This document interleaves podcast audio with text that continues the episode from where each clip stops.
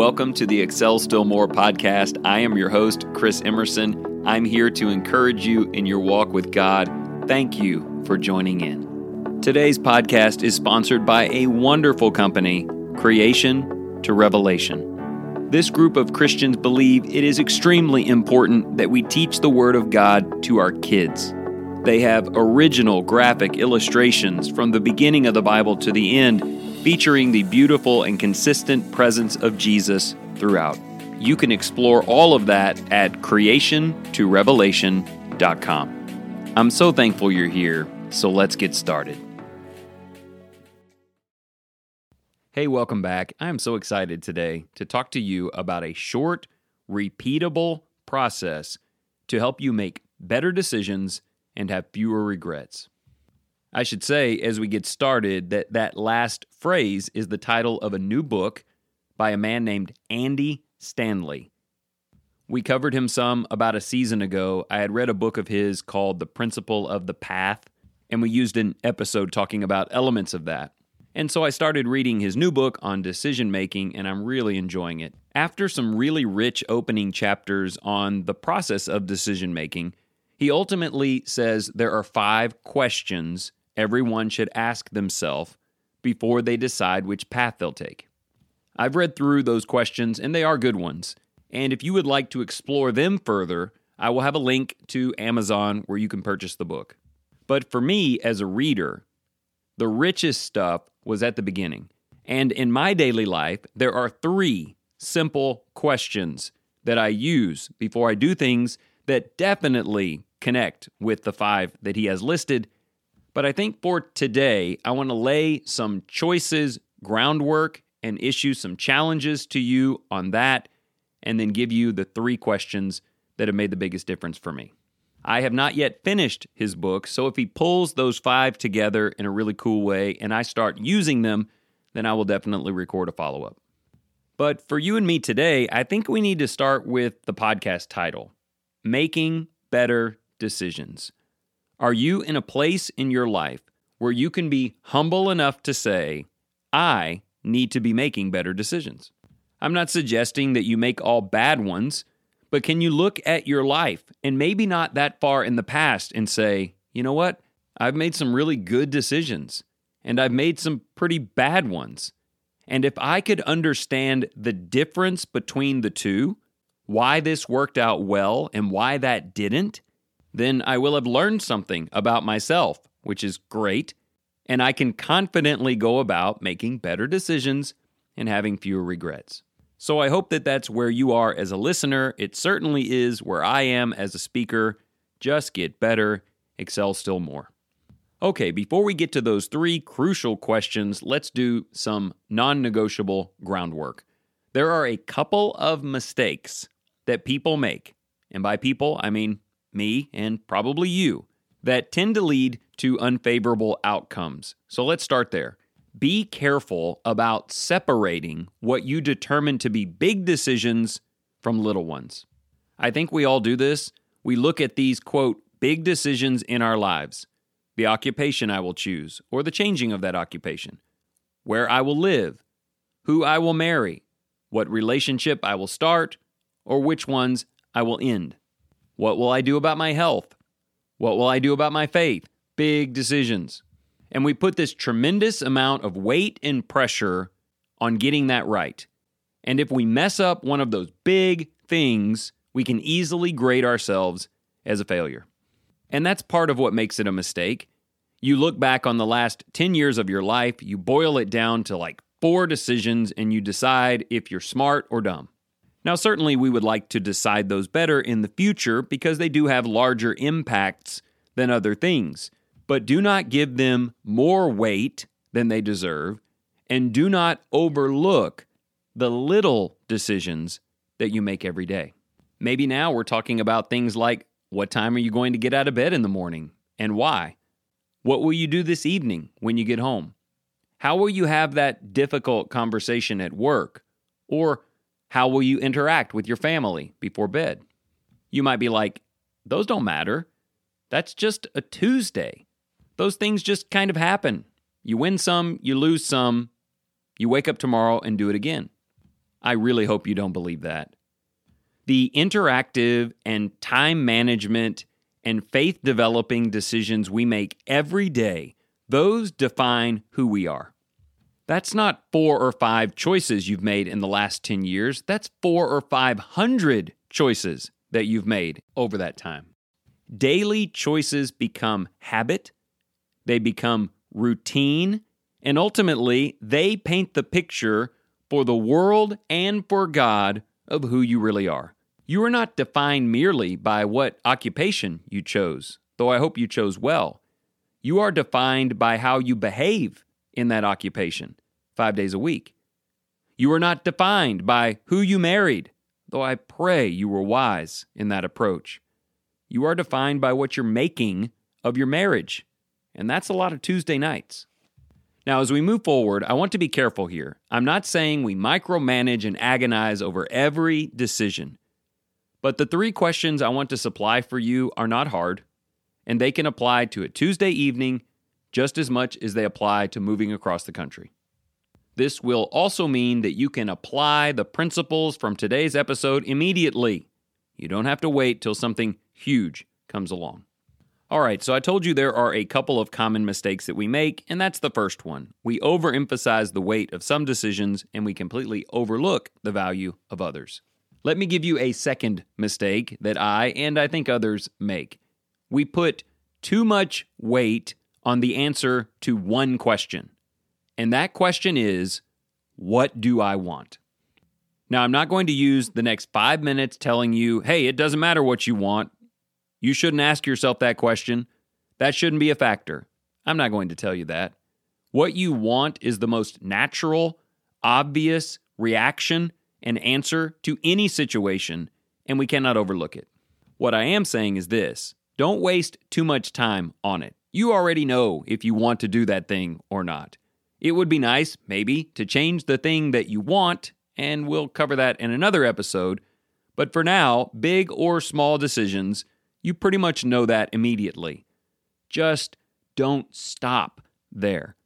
The desire for or against something is the beginning of a conversation, not the end. This is especially evident when the decisions have to do with something immediate and right in front of you. Do I want cookies? Yes. Do I want carrots? No.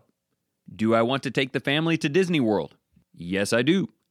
Do I want to go to the dentist tomorrow? No, I don't. Do I want to go to church this morning? You know what? Yeah, I do. Do I want to go to church again tonight? No, I don't think so. Now, we could dissect all of the psychology of that and try to rewire your brain, but again, that's not today's episode. It's just accepting that you almost instinctively know what you want, and it's okay to start there. But you also need to hear this warning. Most people do what they want to do. Have you noticed that? And they don't do things they don't want to do. They get that almost immediate sense of fulfillment by doing something that aligned with their desires and often do not see or anticipate the consequences. And of course, that's one of the big issues with just doing what you want is that it doesn't understand the ramifications either forward or left and right to the people around you. It also makes it very hard to be a Christian, where we acknowledge that we have desires. God isn't asking us to ignore that but we live under the authority of someone greater than our own desires, and we answer to Him and not ourselves. Here's something that can help with that a little bit. It's okay to start with do I want to or do I not want to? But at least extrapolate that out over time. Do I want the outcome of this decision? You'll note that just that little follow up question will give you more time and at least help you to look forward. Do I want to grab the kids and head to Disney? Yes, I do. Do I want to be $10,000 in debt for the rest of the year?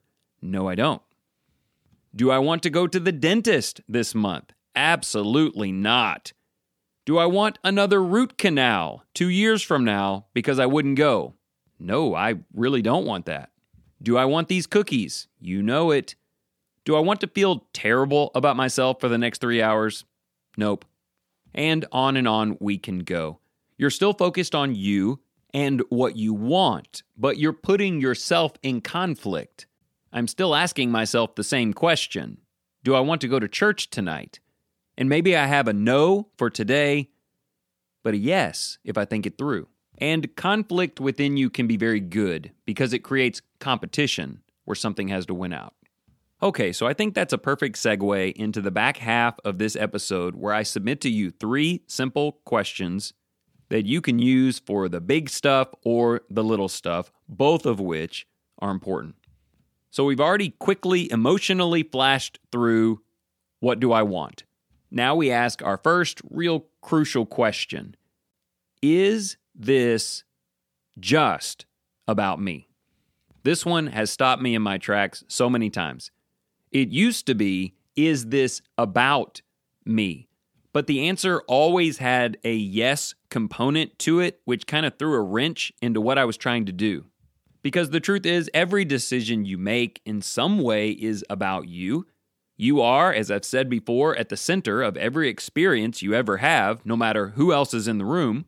It's just too much to ask people to say, hey, you want to make your marriage better? You need to make decisions that have nothing to do with you.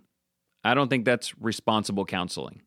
But we change things by adding one word this thing you're about to say, this place you've chosen to go, this next move you think will fix everything.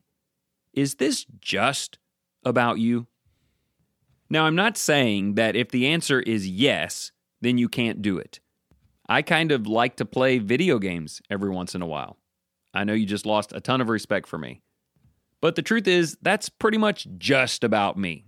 Maybe the kids will come and watch me some and we'll hang out. I don't play any games that the kids couldn't be in the room for. But really, things like playing the game or going out and hitting golf balls, like that's just about me. And you know what? I can do that stuff. It's okay to do things that are just about you. But can we at least say that if I am the only one benefiting from this, then it hasn't earned the right to come before every other decision? You might say, This is something that I want to do. This is just about me, but I need it. Fine. But be careful because systematic, ongoing green lights for things in your life that only cross those thresholds of approval can get you in a ton of trouble. And I'm talking about little decisions like video games or big life altering decisions like, well, some of you would say video games. I can do things that are just about me, but not first, not as a priority, and not at the expense of the people around me. Here's another benefit to this if the answer is no, this isn't just about me, which most of the time will be your answer, then you are inviting yourself to consider the effect on others. You're admitting this choice affects other people. So maybe I need to ask a couple of extra questions. So here is the second question that grows out of it Who stands to benefit? If I choose to say that thing that's on my mind, who stands to benefit? If I choose to go to Bible class tonight, who stands to benefit? I would already say that neither of those things are just about me. So now I have to find out who are they about and what good will come of it. Maybe you have something you want to say to your spouse. It's going to be pretty rude, but it will be true. And so you say, I'm going to say it because I want to say it, and because it's not just about me, it's also about her, and she stands to benefit from this because she needs to know the truth. Hang on, hit the pause button. If you say that thing that way, whether it's true or not, will she benefit? Is it good for her? Is it good for her now? Or if you extrapolate it out five years and she still remembers what you said, will it be good for her then? So many decisions, right over wrong, have come into focus in my life by saying, if I move there, if I say that, you see what I'm saying? Big choices, little choices.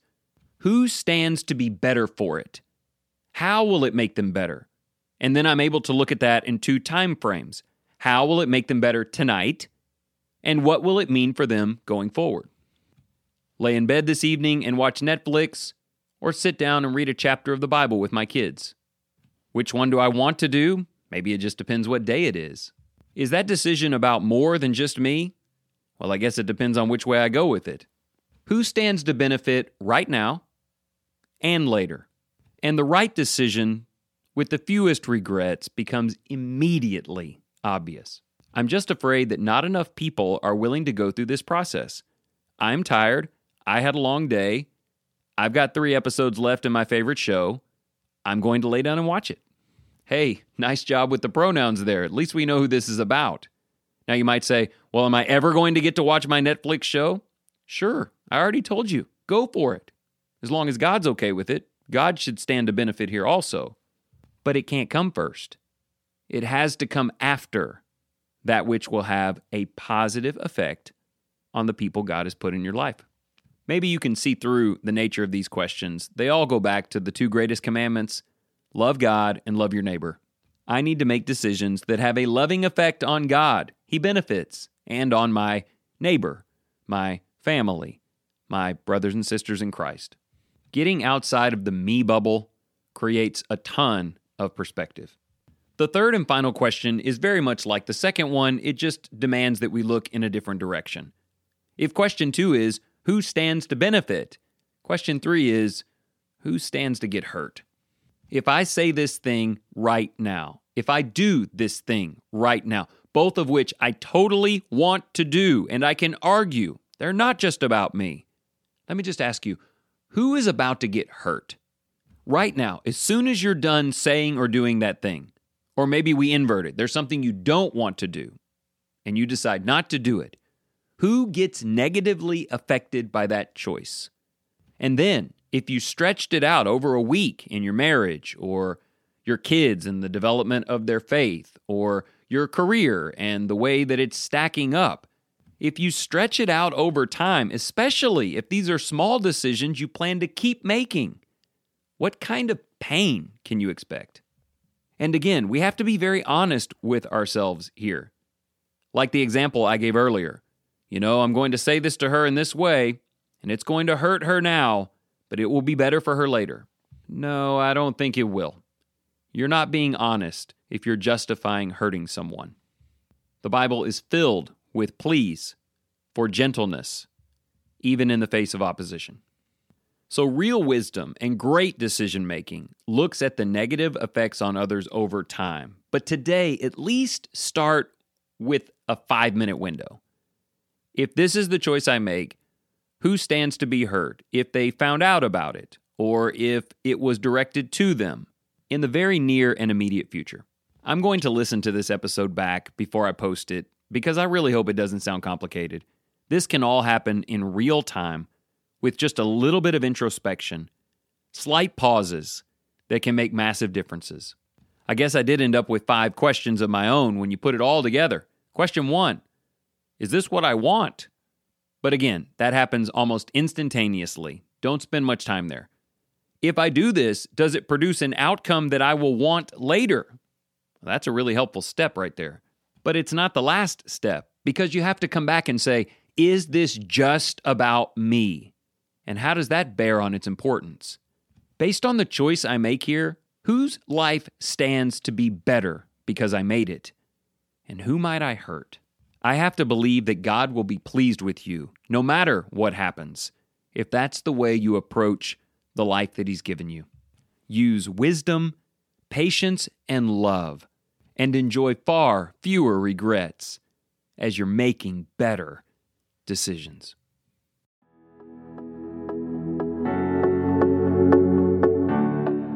Thank you so much for joining in today. If you enjoyed this program, consider sharing it with your family and your friends. As always, you can go to excelstillmore.life to sign up for the email, order the three month journal, or just catch up on old episodes. And also, if you are looking for financial advice or future planning, give John Cunningham a call today 205 913 1720. And remember this whatever you choose to do today, in the name of the Lord Jesus, excel still more.